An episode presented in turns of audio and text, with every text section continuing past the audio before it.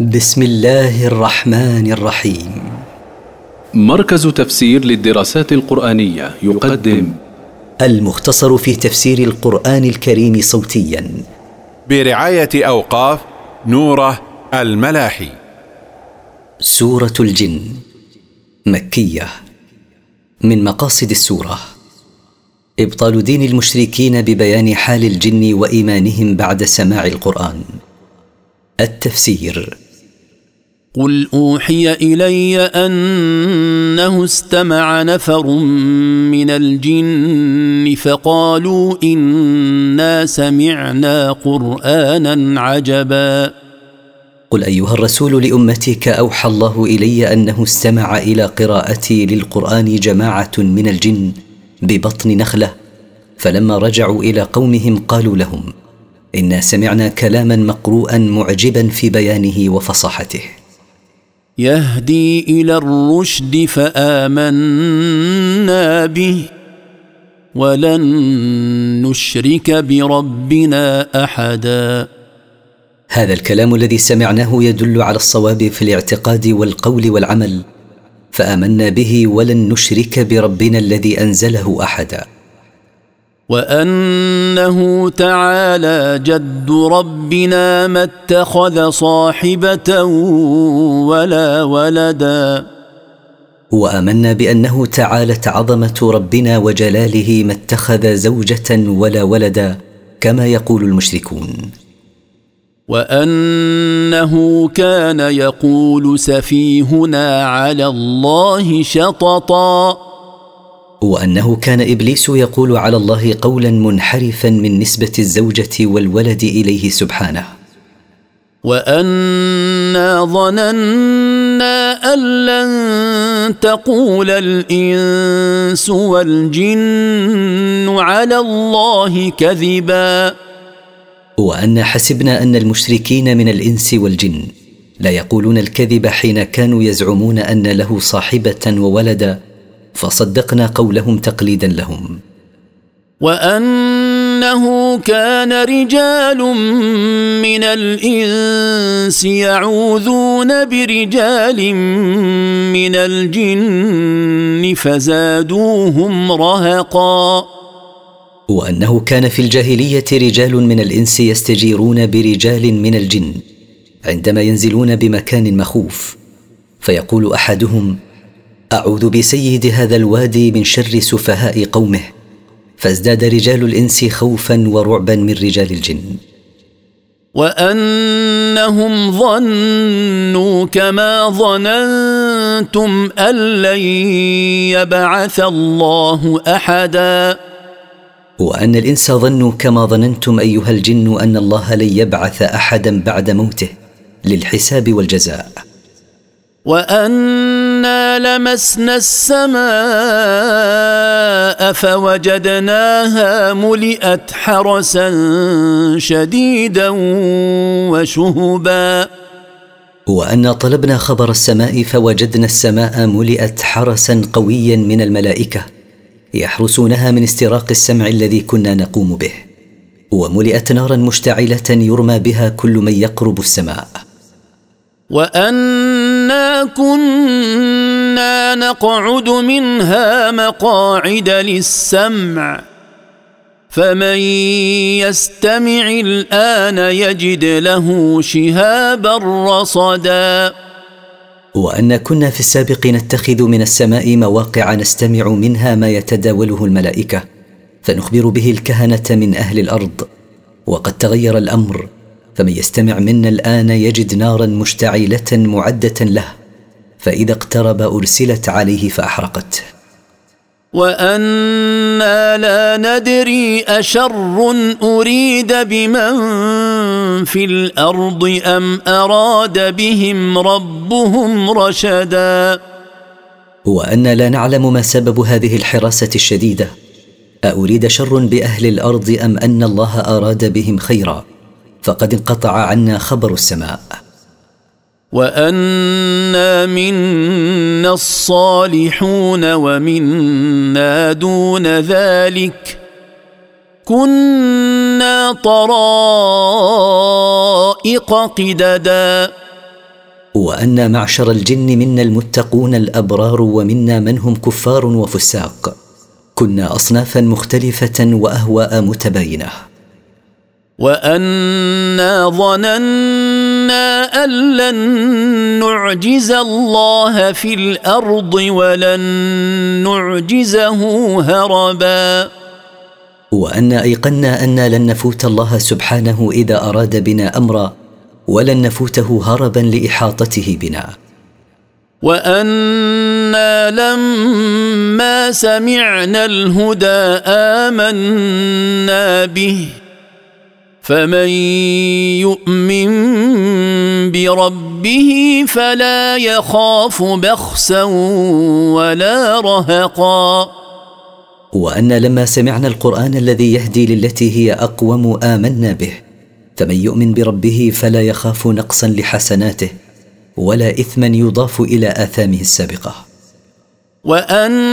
وانا منا المسلمون ومنا القاسطون فمن اسلم فاولئك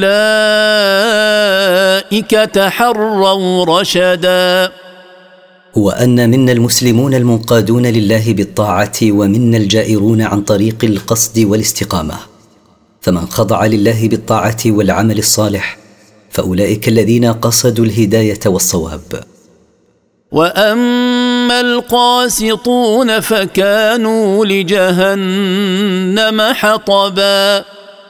واما الجائرون عن طريق القصد والاستقامه فكانوا لجهنم حطبا توقد به مع امثالهم من الانس. وان لو استقاموا على الطريقة لاسقيناهم ماء غدقا. وكما أوحى إليه أنه استمع نفر من الجن أوحى إليه أنه لو استقام الجن والإنس على طريق الإسلام وعملوا بما فيه لسقاهم الله ماء كثيرا وأمدهم بنعم متنوعة. لنفتنهم فيه ومن يعرض عن ذكر ربه يسلكه عذابا صعدا. لنختبرهم فيه أيشكرون نعمة الله أم يكفرونها؟ ومن يعرض عن القرآن وعما فيه من المواعظ يدخله ربه عذابا شاقا لا يستطيع تحمله وأن المساجد لله فلا تدعوا مع الله أحدا. وأن المساجد له سبحانه لا لغيره فلا تدعوا مع الله فيها أحدا فتكونوا مثل اليهود والنصارى في كنائسهم وبيعهم.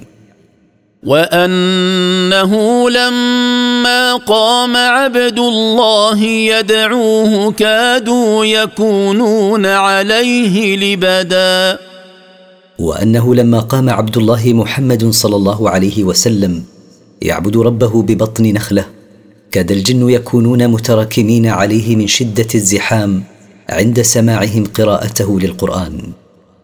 قل إنما أدعو ربي ولا أشرك به أحدا.